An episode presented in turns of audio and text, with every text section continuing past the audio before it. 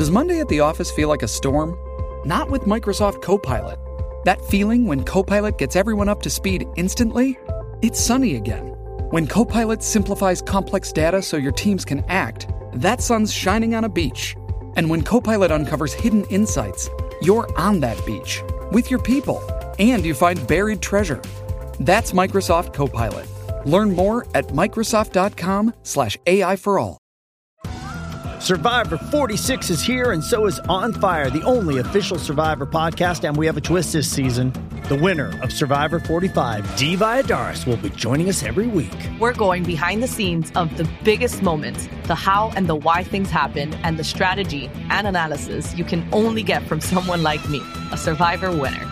Listen to On Fire, the official Survivor podcast, wherever you get your podcast. And this ball in the air, deep right center Go. field. Two-run home run, Trevor Story. Way back, Myers. He'll watch it go out. Chuck Nazty. Two-run home run, David Dahl. And Nolan drives this high in the air, deep left field. Take a good look. You won't see it for long. I don't want to lose your love tonight.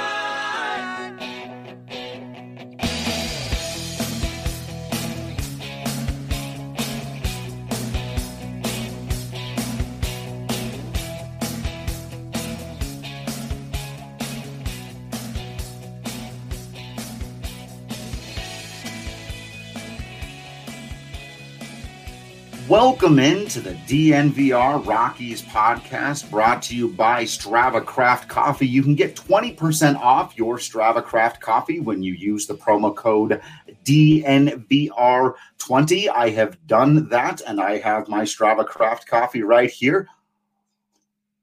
It is delicious, it is wonderful, and you can drink it at three o'clock in the afternoon in a live in front of a live audience because you're not going to get jitters and have a weird crash or be up all night. CBD takes care of all those kinds of things, really helps out with a lot of health issues that I have. Should definitely check it out. Of course, I'm your host, Drew Creasman. With me is our beat writer, Patrick Lyons. And we have got a really fun conversation for you today. Hopefully, two of them.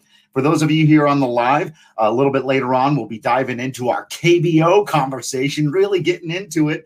Uh, if you're listening on the podcast, it'll just be the next episode of the podcast. But for now, we want to dive more deeply into the all time Colorado Rockies roster. As those of you who are subscribed to the DNVR.com know, uh, I have released my own 25 man roster, uh, a starting lineup, a bench, a starting rotation, and a bullpen for the all time Colorado Rockies. But we got to get input from our guy Patrick. We got to get input from all of you. I did run over a, a little bit of why I went with certain starters over bench players. So we dove in already to the Matt Holliday versus Charlie Blackmon conversation. Very interesting. If Patrick has more on that, we can hear, but don't want to do too much of that or Tulo versus Trevor story. Though honestly, those conversations, the Tulo versus Trevor story is is will continue to be very very interesting. Um, but Patrick, right now, right now that Yeah. conversation is not interesting at all. It's Troy Tulowitzki. However, I know that year with each year that that passes, it becomes well Trevor Story. yeah. But right now, it's it's Troy Tulowitzki. You know, of, of course, it's very much when when these lists are made, it's what have you done for me lately? And in fact, if we go back and look at the all-time team from 1999, that that wonderful year that was at Fenway Park, in which all those all-time greats came out, and you had Ted Williams uh, there. I might even be combining two memories, come to think of it. But they did have an all-time team, and, and Pete Rose was was there. It was one of the few times he's been allowed uh, inside Major League Stadium, essentially. Right. Mark McGwire was voted on that team as as a backup first baseman to Lou Gehrig. And and granted, even if we take all of the PED stuff out of the conversation, I think you might now with with with a clear head and some time having gone by since Big Mac's career has ended, you might say, you know what, maybe maybe Mark McGwire wasn't the second greatest first baseman. I think he could still potentially be in the in the conversation, uh, but you might be more inclined to go with a guy like Jimmie Foxx or, or someone more underrated like a Hank Greenberg. But uh, yeah, it's very much what what have you done for me lately? But you can't knock Troy Tulowitzki and and everything that he was able to do for the organization. Love him or hate him, whether you were inside the locker room, whether you were on his on his team, the the dude put up some really impressive numbers that Denver has yet to beat. And and part of being an all time member of anything, some of it has to do with longevity. Some of it has to do with compiling more so than having that impact in a short basis. And I think Tulo has a little bit of everything. Yeah, but I, I, think, like you were saying earlier, longevity is where Story is going to get him, especially if he can stay healthy, which was was obviously the big gigantic red mark on Tulo's resume, and the only argument. But it is funny, like you see on on Twitter um, uh, when we've put out polls, we've had a couple of times these guys have come up against each other. We did that graphic uh, at the beginning of the year, which was build your all-time Rockies team, and I was charging people more on the top level for Tulo than for Story. And people go, "What are you doing?" And it was an easy choice for most. It was like when he was on the field, he was better. It's as simple as that. When he was on the field, he was better. Uh, were there any other things as far as position players before we get? Because there's a lot of interesting bullpen stuff to jump into, and I think that may be where we spend a, a lot of our time here on this one. But as far as the position players, uh, particularly anybody that uh, was borderline didn't make the team even.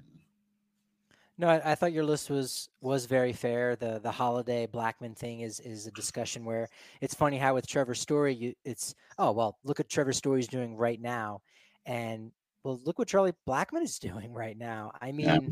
what have you done for me lately? I mean, everything. Charlie Blackmon, it has to be one of the most underrated players, I think, uh, in Rockies history in, in so many different ways. If you go back and, and just look at, at some of the numbers that he's been able to put up, yeah, he's towards the tail end of his career.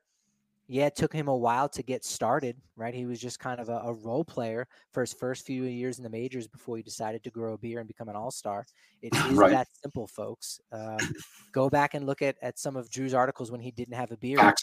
They Facts. were questionable. Grew the beard, and he goes from Grand Junction to the big city of Denver. There's no coincidence in either of those two things. So uh, it worked for Creasman, it worked for Blackmon, and it, it, works for anyone whose last name ends in M A N. Creasman, got to go to the beat. so, so, the Creasman Holliday conversation, you know, I, I think was a, a good one. Uh, certainly, Vinny Castilla, you know, put up some big numbers at third base.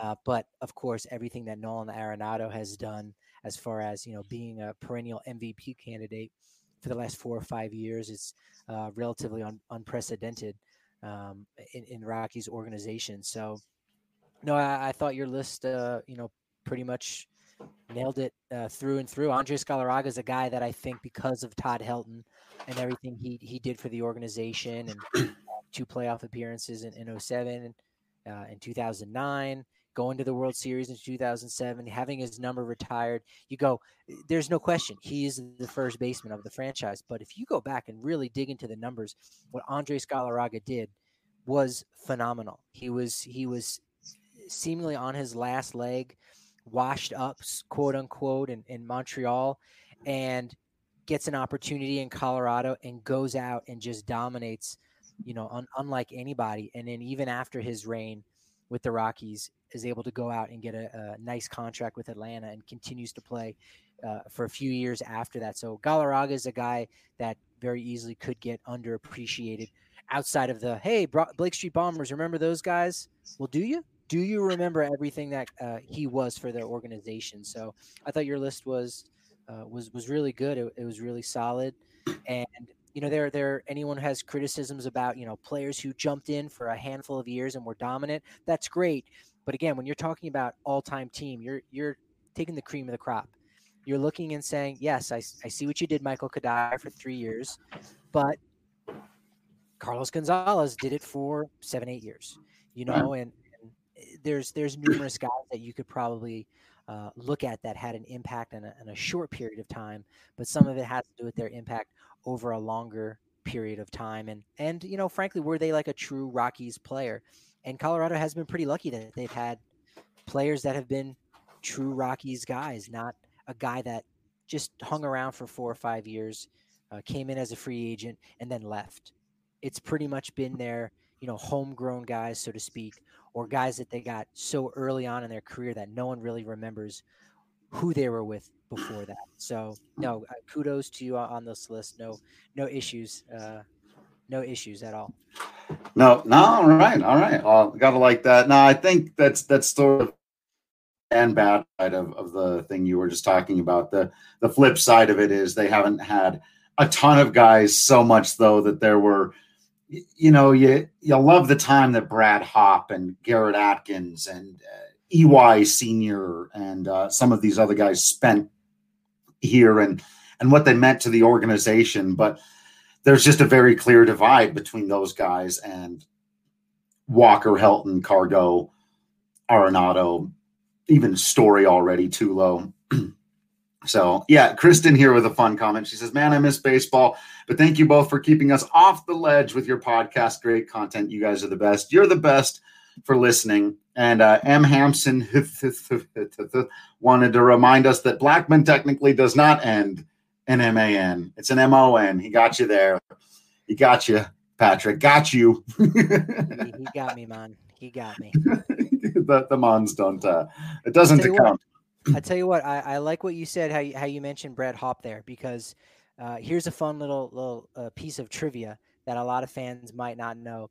If you go back and look at all the players who received um, even a, a single MVP vote, you may be shocked to find that Brad Hawpe got an MVP vote in more seasons than Carlos Gonzalez.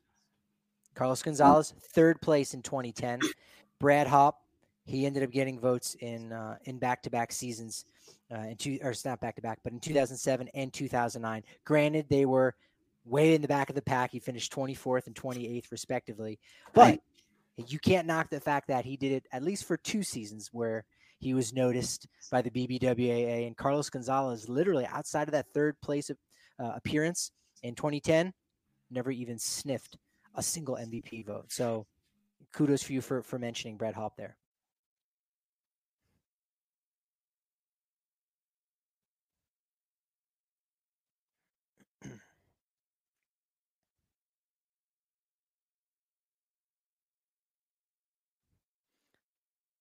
We got a couple comments from from those of you that are that are following along on Snapchat and uh, Twitch, talking about how you know, sure, good point, uh, Professor Nuggy. DJ LeMahieu, yeah, he uh, he came up with the the Cubs organization, but was no doubt was poached from that organization by Dan O'Dowd and Carlos Gonzalez, who uh, was a member of the Oakland Athletics before he was with the Colorado Rockies. Uh, you might be interested to, to find that he was a member of even the Chicago White Sox when he was in the minor leagues. He was involved in a couple trades uh, as a prospect, kind of going back and forth uh, in, in key deals. I think he was even once swapped for Jim Thome. Um, so, but but bottom line is is that when we remember these players, we don't remember where they started out in their career. You know, it's it's the same with Reggie Jackson. a lot of people don't remember, you know, that he spent a season with the the Baltimore Orioles not you know just no he was he was just a yankee guy. Well he was also with the athletics too and you know did hit 100 plus home runs with the california angels uh, once his time with the yankees was done. So um, you know these these players go down in, in history as as rockies. And if, if you think of it in the, the sense of hey if dj LeMahieu gets to the hall of fame someday which he most certainly will not um, who does he have on his plaque? Well the story isn't done being written right? Supposedly he could go on and and and be remembered as a as a Yankee. But right now, if his career to end, Rockies is going to be on his cap. Same thing with Carlos Gonzalez. So they might not start out on day one with the Rockies, whether that means day one in the majors or maybe day one in the minors. But bottom line is the the Rockies they they like their homegrown guys. They like developing players early on, and it's and it's hard to go out there in, in free agency uh, for whatever reason. It's it still hasn't quite been figured out by the Rockies organization, how they can go spend money on a free agent and have that guy produced for them. The uh, outside of the original guys that they brought in in 1993 as an expansion franchise, who has it been? Larry Walker in 1995, Michael Cuddyer, who was was even an All Star uh, for that one season. Other than that, it's been a relative disappointment when you bring in those free agents. So that's the one thing that the the Rockies don't do is is try to poach those guys as free agents or as their veterans as as a big piece at the trade deadline and say what you will that maybe they they should have done that more and maybe they should do that more going forward. Look, we're just talking about the all-time Rockies players. There's there's a definite consistent through line that a lot of these guys have really made their mark in the majors as a Colorado Rocky. Bottom line. We're going to get Drew back and we'll continue our conversation about the all-time Rockies team. It's been 27 seasons since 1993 when they got their start for a couple years at Mile High Stadium, believe it or not. Uh, originally, it was called Bears Stadium. The Denver Bears, a, a minor league affiliate for several different teams, it was built for baseball and then was eventually converted into a football stadium. And most people remember it to be the home of the, the Denver Broncos before the new Mile High Stadium, Mile High 2, Empower Field. Uh, but yeah, again, out, outside of those uh, those original guys that were brought in, in in 1993, it's it's been few and far between with those those players coming in and, and making an immediate impact. Hi. hey, what's up, Drew? Thanks for joining this conversation. I was talking with this other guy before he left, but you're here now, and I want to talk to you. Awesome. About the all-time Rockies bullpen. Fantastic. I think while I'm doing that, I'm going to have to keep in mind our friends over at the farmhouse. I'm not going to open a Breck brew because I'm still working on my Strava Craft coffee. It's one, then the other. Those are the rules. Um, but you know, you can get $5 off your meal if you use DNVR. You order from the farmhouse over there at Breck. They'll hook you up with some delicious food, some just as delicious beer. Uh, you, you'll be helping out a local business. Uh, you be helping out us because they're our you know one of our biggest partners one of our great friends. Uh, and you just be helping out yourself because you get good beer and good food. And you can sit back and debate about the colorado rockies all-time bullpen. You know what's weird to me patrick? This was the hardest part of this whole exercise and i did not expect it to be i thought i'd be scrambling for relievers uh, you know, I, I figured uh, there were four names I knew right away. Four good relievers the Rockies have had, and they again, there's like a clear separation there. But then there was a cluster of another eight, nine guys, and I found myself going, "Wow, tough to leave out so and so." So, yeah, this is pretty interesting. Let's start with with the four good ones, with without the controversy here. I think pretty clearly the best relievers in Rockies history: Huston Street, Brian Fuentes. Steve Reed, who needs a, a longer conversation, and Rafael Betancourt. Uh, top line thoughts on these guys. Well, really, the big the breaking uh, story in that is that the all-time Rockies bullpen it exists. Yes, there it does. Yeah. You can actually put together a competent bullpen over the course of 27 years, at least four guys in 27 years playing baseball in Denver, four guys have done a pretty good job of it. Uh, so it does exist. That's that's ah, that's a bit. that's actually leading. The, when when you look at and actually I, I think when you look at the numbers of these top four guys in particular and the more time we have had to look at Coors Field and see how many guys have come in and struggled and not been able to have any kind of longevity.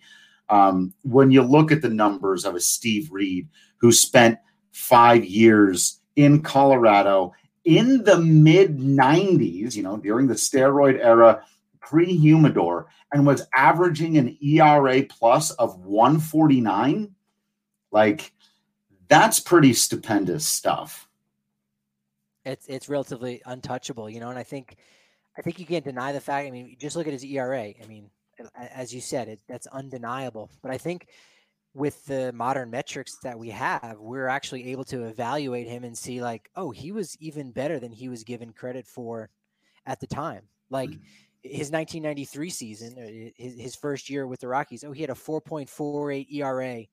Eh, okay job, Steve, you know, but hey, by WAR standard, he actually had a, a positive WAR of, of 0.6, which is is nothing to uh, no, nothing to, to shake a stick at. Like there's there's absolutely value in that. Same thing with 94, 3.94 ERA.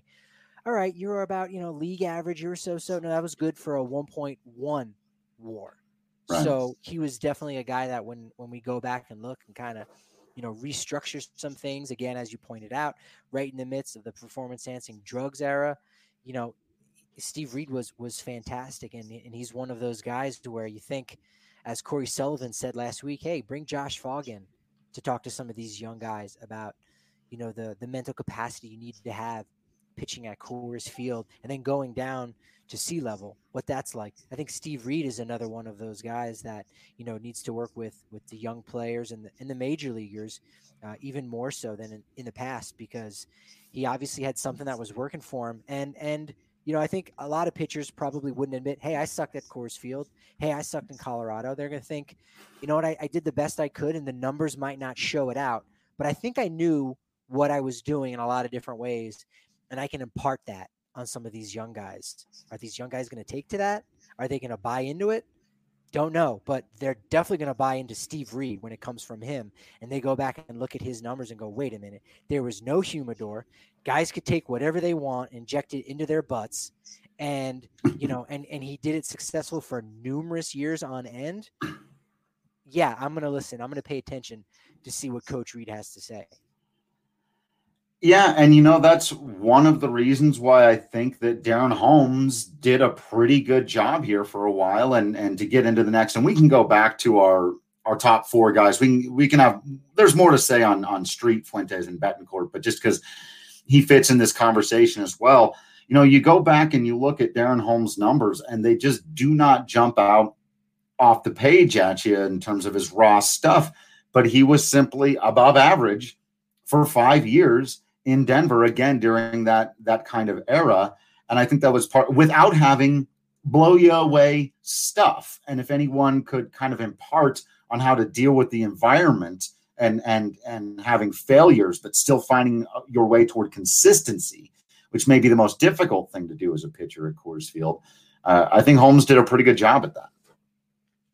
Yeah, no, he he definitely did, and and as you said, that's one of the reasons why he's around still in the organization, you know, to this day, and um, you know had a good pedigree, you know, stuck around in the in the majors for for 13 years, um, you know, battled it, it through through a lot of different things in his career, even even missed a whole season, um, you know, in his, his mid 30s, but still was able to to power back and and be a part of some some really talented teams, and I mean think about again, you know, we, we saw all the guys last season who went from Colorado to the New York Yankees. Wait, wait a minute. The Yankees deem this guy to be valuable and think he's going to be really good.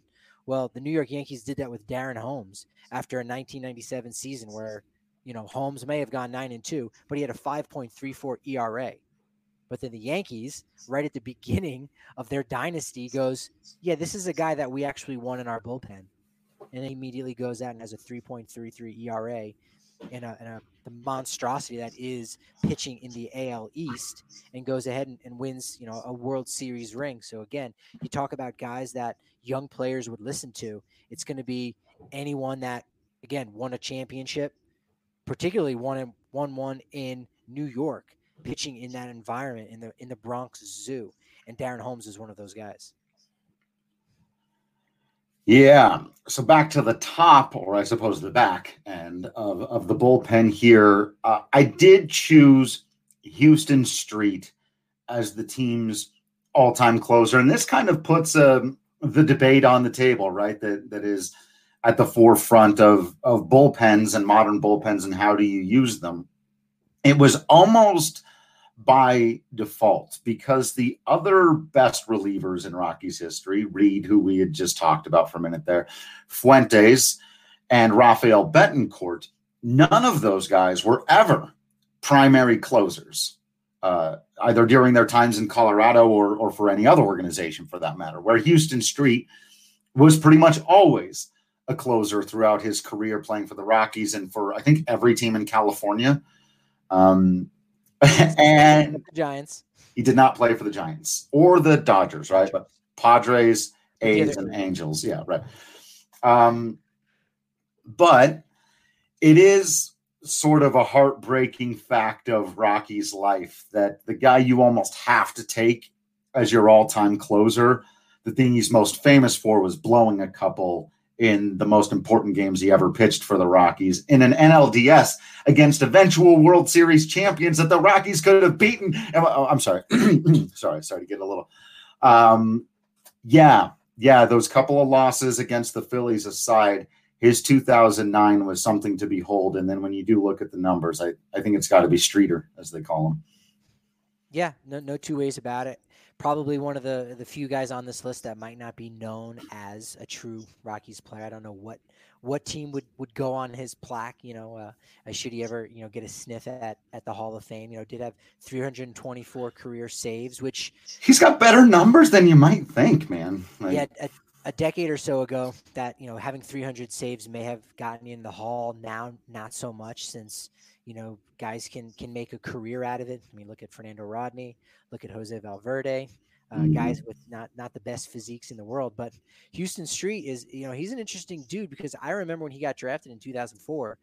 Uh, in the first way back in the end of the, of the first round by the Oakland A's, and again, you know, this is I think Moneyball hadn't yet come out, but you go, well, if the A's see some value in this guy, obviously there must be something there. And he was a closer at the University of Texas with the Longhorns. So he was one of those guys where, you know, was a reliever from the get go. And usually those guys don't always, you know, translate into anything. Usually you got to be a starter who can't quite, you know, do it for multiple innings. Hey, go into the bullpen. All you got to do is throw a one off speed pitch, and you you could possibly be lights out if you can chuck it up there into the triple digits. Well, Street was the closer you know, from from his collegiate days, uh, actually made his debut in less than a year of getting drafted. So, like, the dude was, you know, and then was rookie of the year. He was, yeah. He got some MVP votes in, in 2005 with the A's. Of course, was a part of the the Carlos Gonzalez deal, along with, um, excuse me, the Matt Holliday deal. Uh, came with uh, Cargo as well as uh, Greg Smith, but you know, Street is is the guy. He he did it for long enough. You know, Rafael Betancourt was a guy who, again, you look at his numbers, he was he was phenomenal, but did it for about like a year and a half. You know, didn't do it in any big spots, and you know might not might not be considered a, a, a true closer. Right? Didn't have that mindset, whatever that means. Right? Because right. I, I don't entirely you know buy into that, but I mean the dude was a closer from Jump Street. Pretty much finished his career as a closer and if you're going to have anybody do it uh, in a big game, you got to give it. You got to give him another shot at it, at least, right? Yeah, I think so. Even if some of the numbers might say, because here you go. Now, so here's the flip side of it, right? Brian Fuentes. The peripherals suggest to you that Brian Fuentes has a better shot of getting a swing and a miss than probably anybody you could go to in this bullpen. And anyone who watched him pitch know that two things are true he could go through stretches where he was untouchable, unhittable, would make the best hitters in baseball look silly, stupid. I mean, it was Adam Ottavino from the left side type of swings. But he would walk the bases loaded. He would give up the bloop hit there and the thing there. And again, what he's probably most famous for during his time in Colorado was losing the closer's job halfway through the 2007 season and and finishing out that year as a setup man. Anyway, I will say you can flip that and make that a very strong argument in favor of Brian Fuentes. How many people in history would have totally shriveled away and not been able to contribute at all or become a problem in the clubhouse? And Fuentes, after losing his closer gig, became a very reliable setup man to Manny Corpas who we'll talk about a little bit later. But yeah, this is the whole, you know, do you trust the peripherals? If a stat guy is looking there and he's not looking at saves, he's not going to look at career saves because he doesn't believe that's an important statistic. Would you take Brian Fuentes and, as Will points out, the heart palpitations that came with him? I, I no, I would not, and and I think again, if you're you're constructing a, a bullpen and you have a guy as capable of, of striking out a left hander like like Brian Fuentes, I mean, you you you don't use him in the ninth, right? You don't see a lot of left-handed closers, you know, particularly. I wouldn't say particularly for that reason. Um, there's just there's just more right-handers available, and you're going to kind of keep a guy in a big spot. That that's one of the reasons why you know saves are not really the the be all end all. And you make the argument that you know before Scott Oberg signed his uh, extension with the Rockies, going into the 2020 season, you could go, well, no, no, no. Wade Davis can do a capable job in the ninth. Those big outs in the seventh and eighth, they're more important. Right. When when it's a one run game, or when the best hitter in the opposing lineup is coming up to the plate, that's where you want to use your best reliever. That's where you want to use Scott Oberg or Brian Fuentes. And then, hey, all you got to do is get out the sixth, seventh, and eighth hitter in your lineup in the ninth inning. Okay, Manny Corpas can do that. Wade Davis can do that. So again, if that's how that's the way you want to deploy your bullpen. Bottom line is right. So you're going to probably say, all right, you know what, Brian, we're we're gonna we're gonna have you get the toughest lefty out in the order if that's if that's coming up in the sixth, seventh, or eighth. That's where we're gonna put you uh, on the all-time team. And then, hey, as you as you play the all stars that come out of the cornfield in in Iowa, eventually over the course of that fictitious seasons that is, is played by a bunch of ghosts, maybe Huston Street loses his job and Fuentes is the one trying to get Joe Jackson out. But until that day, Huston Street's your closer. Brian Fuentes is one of your setup guys. Yeah. Yeah, I think that's that's how you got to go. Especially, you know, yeah, if you're playing, you know, modern day Dodgers, they got Bellinger, Seager uh, coming up. Uh, you know, all the Pederson, those lefty bats. That's where you want Fuentes. You employ him whenever those guys are coming up. Mary makes a phenomenal point here. Says, have the Rockies ever had a closer who came without heart palpitations? In my research, I have discovered precisely one and that is why he made the list, despite it being the only season. In fact, well, actually, no, it, it is a full season. He spent half a season as the closer. So technically, you know, does it count? Does it not? Mentioned his name before. We're talking about Manny Corpas. Uh, I did take him as the final guy in the pen, so we're jumping around here a little bit. There are a couple other names that uh, I do want to talk about, but because that is the answer to your question, and because I took him over guys like Adam Ottavino, um, Jerry Dipoto. uh, there are a few other uh, pretty interesting ones. Jose Jimenez had actually had an okay run as a Rockies closer in the early 2000s. But if you really are looking for, was there ever a time in Colorado Rockies history where the ninth inning rolled around and you could feel confident your team was going to win the game? It was the moment Manny Corpas took over as closer for the Rockies uh, in 2007 through the end of that year, where he continued to dominate uh, into the postseason uh, and was absolutely phenomenal in both the uh, NLDS and NLCS. Uh, the only Rockies closer, obviously, to be able to claim to have even pitched in the NLCS. Uh, so uh, that's why I took him. Obviously, just there are a lot of guys who are going to have him beat in terms of longevity, and it's also the case that it was like three years later, and Manny Corpas was out of baseball. Uh, it's it's as much a lightning in a bottle situation as I think you're going to find. Uh, but as I wrote in the piece, I think maybe more than any other player in the history of the organization, Manny Corpas catching fire when he did meant more like than any like that was the single most individual catch fire performance that helped this team out. It was it was unreal. What did he put up like a 2.08 ERA, recording 19 saves, something like that? It was insane. So that as as you said, yeah, 19 saves.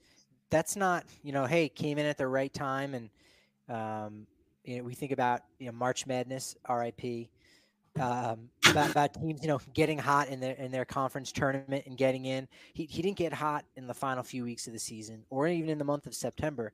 You know, he, he did it for the, the final few months, and so you know there there's a lot of value in that. That's one of the reasons why you know he, he didn't lose that role at any point when when you know other guys you know seem to be the hot hand, and hey, they're more of a veteran guy.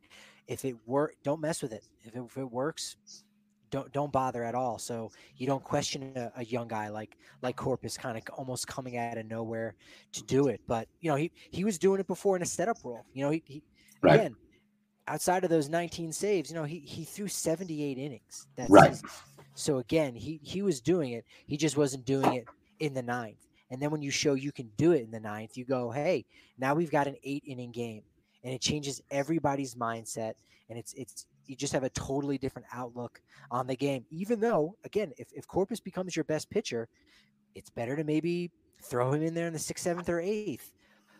But when you've got the ninth locked up, it just makes everybody else that much stronger. I mean, look at those bullpens that the Yankees had for a decade plus because you knew the ninth and maybe even an out or two in the eighth was a done deal. Now you got guys going, look, all I got to do is get an out or two and you're gonna you're gonna get an out or two. Great. How about you over there? Excellent. We got this as a team because the game is just that much shorter.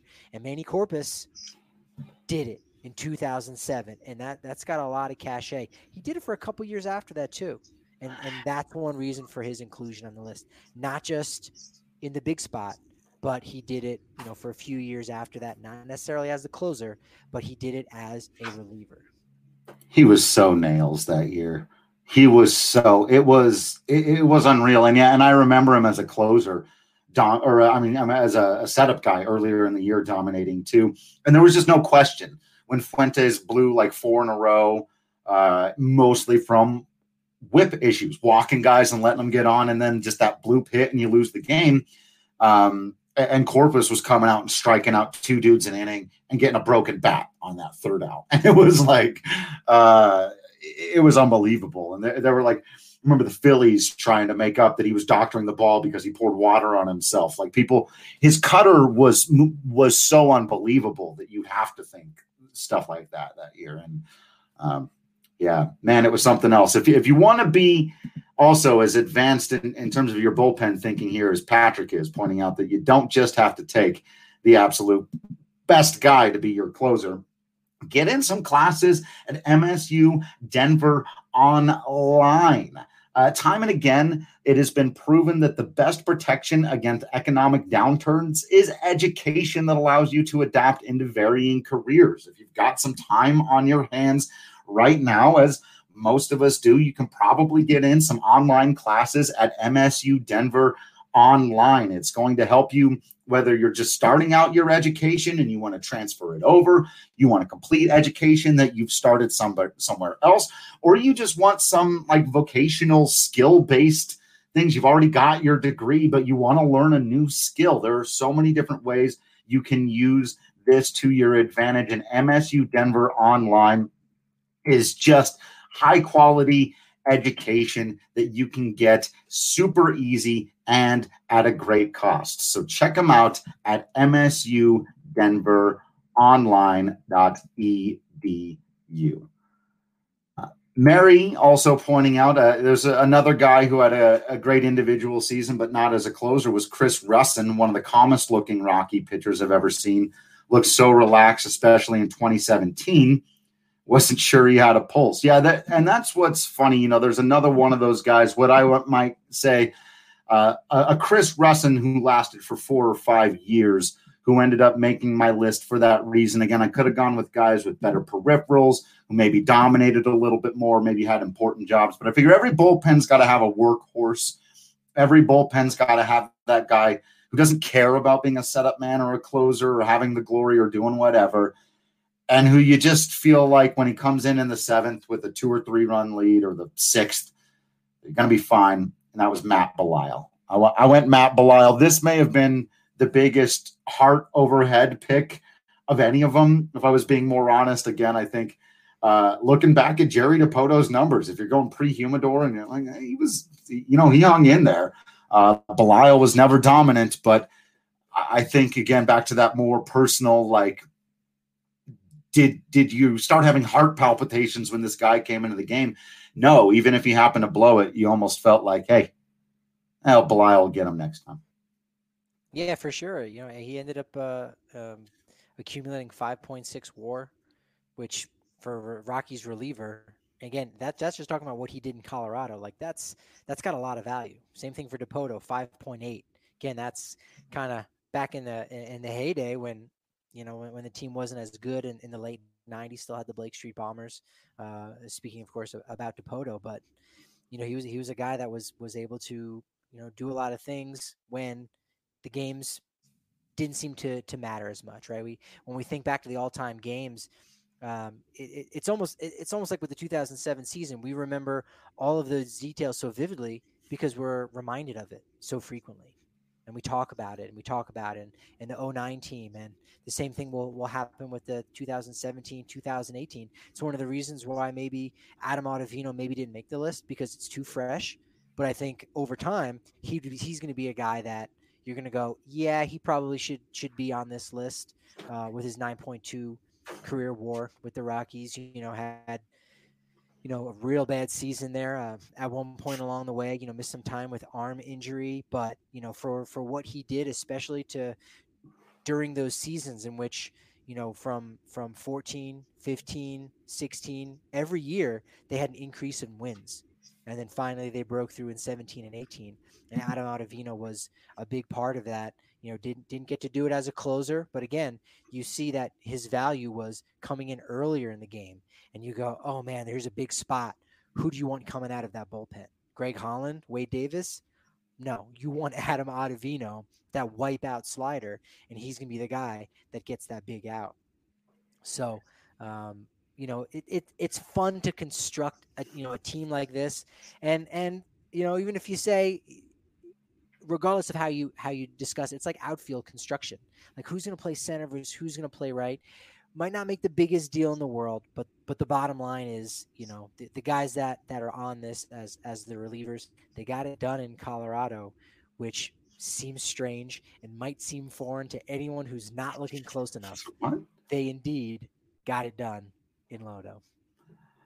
A guy, Prof Nuggy, coming in saying Oberg going to be number one on the list when it's all said and done. He absolutely could be. The you know he's not we know relievers sometimes have their best years in their 30s anyway, in their early 30s particularly, and and so he's just getting to that stage, and so you know you hope because he's it feels like he's just started, and and but he's not a young guy uh, in, in athlete terms. I think he's a young guy in regular people terms, hopefully.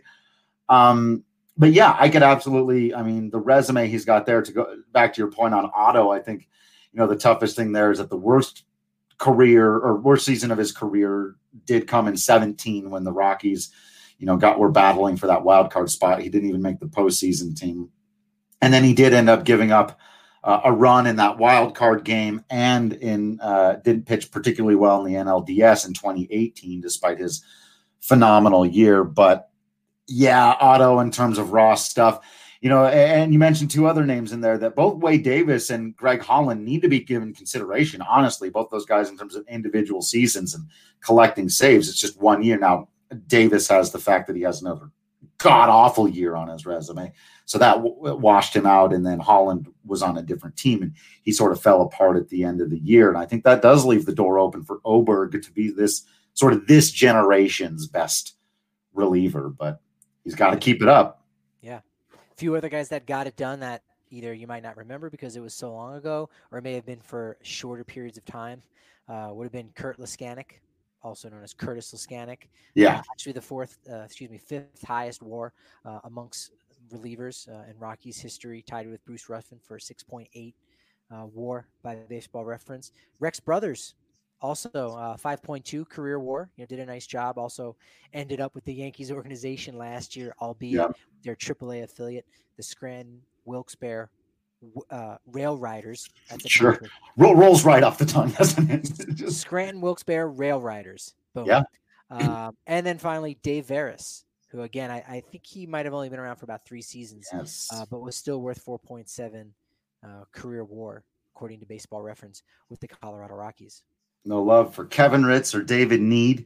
Uh, no, that, no, yeah, all of those guys. Sexy Rexy for a minute there was dominant, and we thought, oh man, he's going to be a thing. And then uh, again, that's one of those guys where the crash was just so hard, you forget about the good times a little bit. Um, Curtis Leskanic, I should not have forgotten about at all. I find it strange that his baseball reference page does call him Kurt. I, I didn't. I've never seen that before. I always thought it was Curtis Leskanic. That just Same. flows. It's just.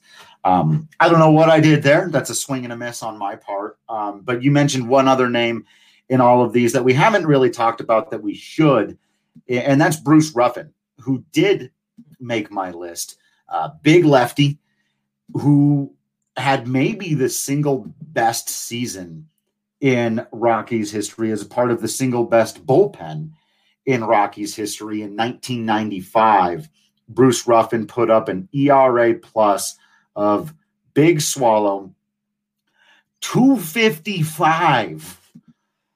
Uh, and uh, he also picked up a few saves that year too. I found it interesting. It seemed that he and Steve Reed, I'd have to go back and and relook at it, and we'd have to grab our guy Tracy Ringolsby and try to remind us exactly what was going on in the closers role that year. If it was platooned out a bit by design, Ruffin being a, a big lefty, kind of what we were talking about. If you've got Steve Reed and Bruce Ruffin uh, in your bullpen, it, it looks like they were comfortable with either guy closing out. Both dominated and that's a huge reason why the 1995 Rockies made the postseason.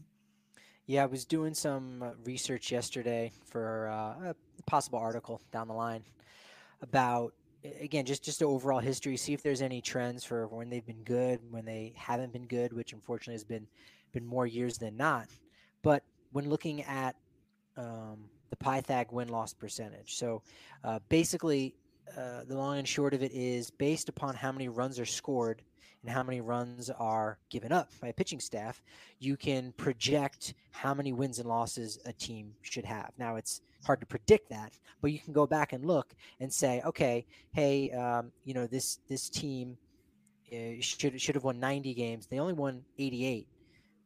What happened there, right? Uh, and it could have been a couple, you know, moves by the manager and whatnot. And, and uh, I noticed some trends that that Don Baylor you know, he got a lot more out of his teams than he probably should have. And so you you talk about that thing of well, did Ruffin and Reed did they sh- kind of share closers roles, that closer role, and uh, most most likely they did. I, I don't know that for certain, but um, I mean, just based on the numbers, you can look. Yeah, they both got a yeah. bunch of saves. Like, yeah, exactly. rocket science here. you know. and, well, it could be that you know one guy lost it and another guy came in and exactly. it was back and forth. But it's more likely that you know Don Baylor is like, look, this these are the outs that need you know that I need to get earlier in the game in the eighth inning. I need the lefties. Hey, Ruffin's going to go in, so Reed, you're going to get the save. The next night, it's flipped. Reed, you're going in the eighth. Ruffin, you're going to get the save done deal, and and it doesn't matter. So he's using his matchups and he's winning games.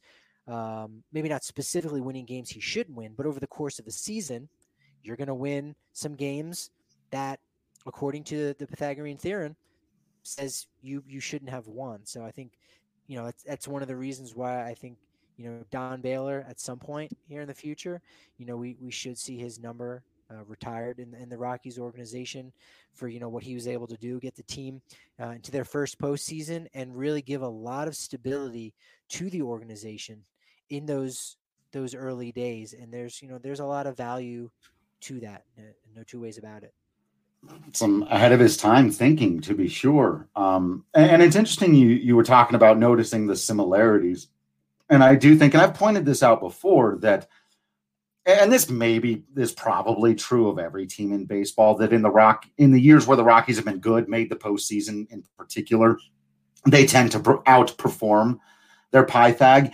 But it also tends to be particularly through good pitching and good bullpens. If you look at the years, now there's a little bit of a chicken or the egg here. I did choose the relievers; they got extra credit for being good either into the postseason or as a as helping the Rockies get into the postseason, as opposed to Gabe White, who was unhittable in 2000, and the Rockies won 14 games. So who cares?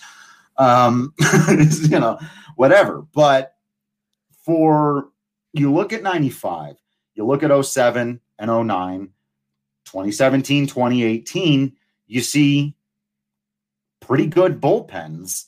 And the, the years they haven't, you know, again, I would imagine that would be common across baseball. But I think the the Steve Reed, Bruce Ruffin combo may be the ideal scenario if the Rockies could ever again have. And I, I think that's what they were hoping, especially like early in 2017. You looked there, yeah, Greg Holland was on fire and Jake McGee was pitching really well. Remember at Coors Field early in the year, the Rockies had a couple of wins in a row. They were going to try to sweep the Dodgers, but Holland wasn't available. Maybe even another guy wasn't available. Jake McGee came out, struck out the side, got the big close. He was good in 17. You're like, righty lefty, you can have either of them go late. That's the ideal. It just never quite seems to hold up like that. Yeah, yeah, that that was the one trend, you know, that that jumps out immediately is oh, hey, when the Rockies have had good pitching, surprise, surprise, you know, they've they've had their best record, uh, um, you know, in, in their in their history. So, other than that, you know, uh, uh, I haven't found the solution yet. Maybe when I do, um, you, you, could possibly see me as an assistant general manager someday.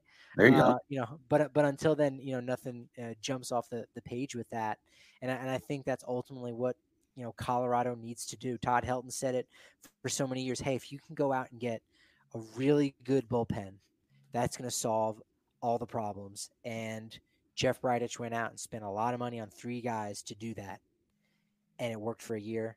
It didn't work for the second year, and we don't know how it could possibly work for this third yep. year. So no idea.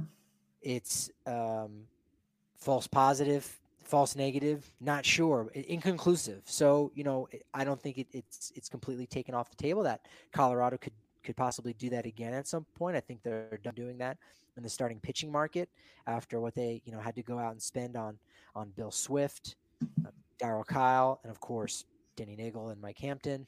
Uh, but for for relievers, you know, you you could catch that. Uh, I don't want to say lightning in a bottle because Wade Davis was just a known commodity. You know, before he before he came to Colorado, before the wheels fell off last season. So, you know that that you might just have to overpay for that until you can get the right matchup, like the Rockies were able to get with Steve Reed and Bruce Ruffin, as you pointed out. Yeah, you know, I think uh, one of the ways, if you want to get started on solving this problem, you grab your Strava Craft coffee because CBD is known to help you decide who to use in your bullpen. No, maybe for back pains and for anxiety and for not having coffee jitters and all of those other things. Will it help you decide who to use in your bullpen? We'll let you be the decider on that.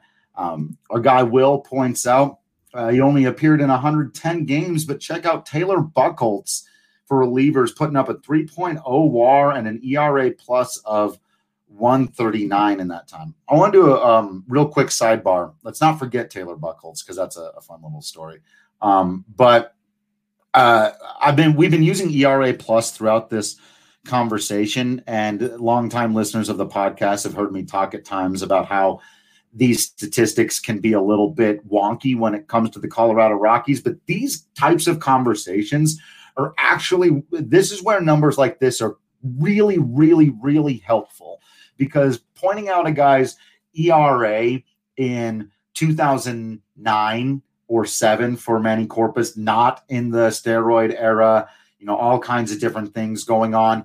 There's a humidor in Colorado now, and comparing that directly to Steve Reed or Bruce Ruffin in 1995 isn't fair or really in any way helpful to anybody. While ERA plus or WRC plus or OPS plus can be wonky with how it relates Rockies to other players in baseball because I, I think it's over adjusting for Coors Field in, in both ways. Uh, when you're comparing a Rocky to a Rocky, this it's perfect because if, if they're both four short, then they're both four short, or if they're both six points short, then they're both six points short. It, it's it, and it doesn't work exactly that way, particularly with hitters. I will say I, I we've talked about this before. I think some hitters and Cory Sullivan pointed this out. Uh, they're going to be helped by Coors Field, and some guys they're just not going to care. For pitchers, uh, I think it's going to be a little closer to even. So I do think that ERA plus is a really great way to kind of adjust for the era you're in, uh, the teams you're pitching against, uh, all those kinds of things. Yeah, that, it's just a like you said, it, gives context to what a guy did in what year. And again, Rockies haven't been around uh, for a very long time in the grand scheme of things, but enough, you know, significant things have, you know, played a, a major factor and a major role in pitcher statistics as well as hitter statistics, you know, between the steroid era, between, you know, pre humidor and post humidor. There's enough of that to go around that it can, you know, cast some shadows on on some of those guys, you know, before 2002 uh, in, in the heyday of PEDs and pre humidor. So you're right. It, it, it gives context to all these things. And, you know, it's exciting to think about what can happen in the future because – you know, in, in 10, 20 years, new statistics will come out. We, we, we may be able to, you know, categorize some more stuff with, with StatCast, and we might find out that like Adam Ottavino was the single greatest reliever, hands down, had had had three times more value than any other reliever with the Rockies. I, I don't I'm just tossing a name out there, right. but it's just this idea that we we we might not know exactly what we're seeing. We don't know how to use the numbers and contextualize them entirely. You know, there there's a guy there, there's a few guys out there that war has definitely seemed to have helped out in the past and getting in the hall of fame. There's a guy that i never once heard when i was younger uh, his name is bobby grich he was a second baseman for the orioles and angels. And with the you know uh, instituting wins above replacement. He's a guy you go back and look and you say, "Oh my gosh, he's one of the top 10 second basemen of all time." And he got a he made a couple All-Star appearances uh, from what I remember. So, you know, he was garnered as as uh, you know, one of the top guys, but shoot, when you when you when you contextualize it in that way, he was really underappreciated during his time. Maybe it was because of of where he played. Maybe it was being overshadowed by other players, and you know it it and like you said, Drew, you know, when when you can can contextualize and say, hey, wait a minute, if we're all just talking about Rockies pitchers here, now we don't have to say, well, when you pitch at Coors Field, here's what happens. No, no. What did you do? Look, you both did the exact same thing. You're in the same place at the relative same amount of time. You can do that for hitters. You can do that for pitchers, and you can look and go, shoot, you know what? I think Charlie Blackmon has has had a better career with the Rockies than Matt Holliday even though Holliday was a guy that maybe garnered some more MVP votes and was a guy that when he was traded brought in another superstar. Obviously, it's Matt Holliday, right? Oh, went to the World Series, scored the winning run in one of the biggest games ever. It was Matt Holliday. You know, mm-hmm. knock, knock, knock. It's context at your door saying no. It was, it, it's actually Charlie mm-hmm. Blackmon, I think. Probably Charlie Blackmon. I think the guy who and I probably, in fact, I almost certainly will do this in article format as well. But the guy who we've talked about today, who needs some kind of post career renaissance, re understanding of, of everything that he did, is Steve Reed. And, and we talked about him a little. He was never an all star in his career, um, which when you look at it and you look what he was a- able to do, he's like, this guy was so underrated uh, th- that he was able to provide that amount of consistency and then still jump up to occasional dominance and to not collapse off of that. Uh, Steve Reed may be one of the most underrated guys in the history of the organization. And if you think about when he played, it was before all-star teams started taking and you know selecting you know utility players or selecting setup men right there was there was ultimately like no statistic uh, I think Holds was was around at that point, but no one cared about Holds all that much. And I think until you know you, you played a fantasy baseball league in which hey, there's only so many closers around. Oh, you can get some points for Holds. Then guys that pitch in the seventh and eighth inning, and and when again that we, we, talked about it ad nauseum in this uh, discussion about the all-time greatest relievers sometimes you don't want your best reliever in the ninth you want to use them earlier in the game to get those big outs. And i think we realize that now as fans and we can appreciate those guys that were were dominant and were flashy and maybe they're just not the closer yet. Those guys make all-star teams right now. Look up steve look up the name steve delabar have you ever heard of him no, he's an all star for the Toronto Blue Jays, Steve Delabar. Okay. Steve Reed should have been a multi time all star, right? But again, played at a time in which those guys, you know, didn't have the same appreciation, weren't given 20 to 30 million dollar contracts like guys are today, like your McGee's, your Shaw's, your Ottavino, right?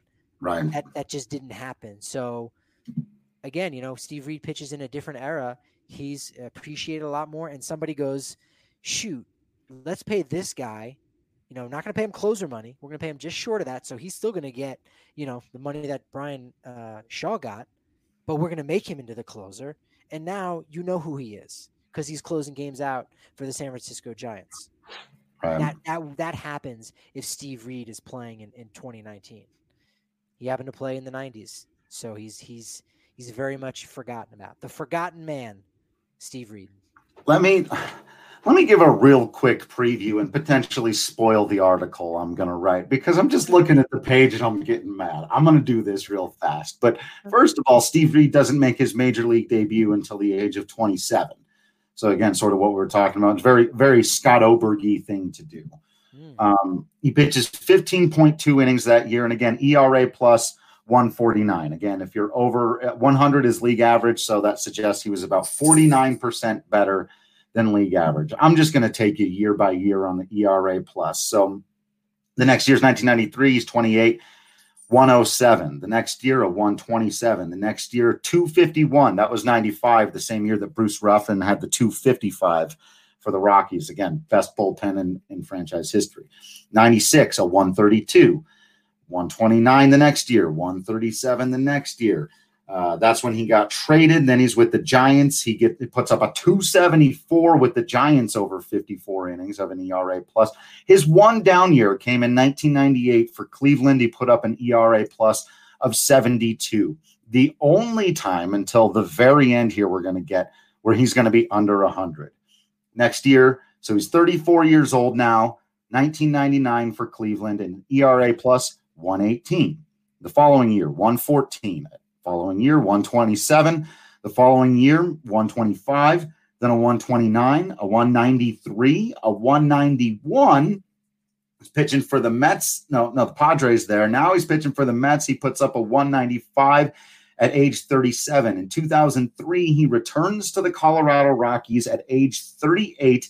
He pitches 63.1 innings and puts up an ERA plus of 153, a raw ERA of 327 at 38 years old in his second stint just before the implementation of the humidor in Colorado. At age 39, he pitches again 66 innings for your Colorado Rockies for a 368 ERA and ERA plus of 134.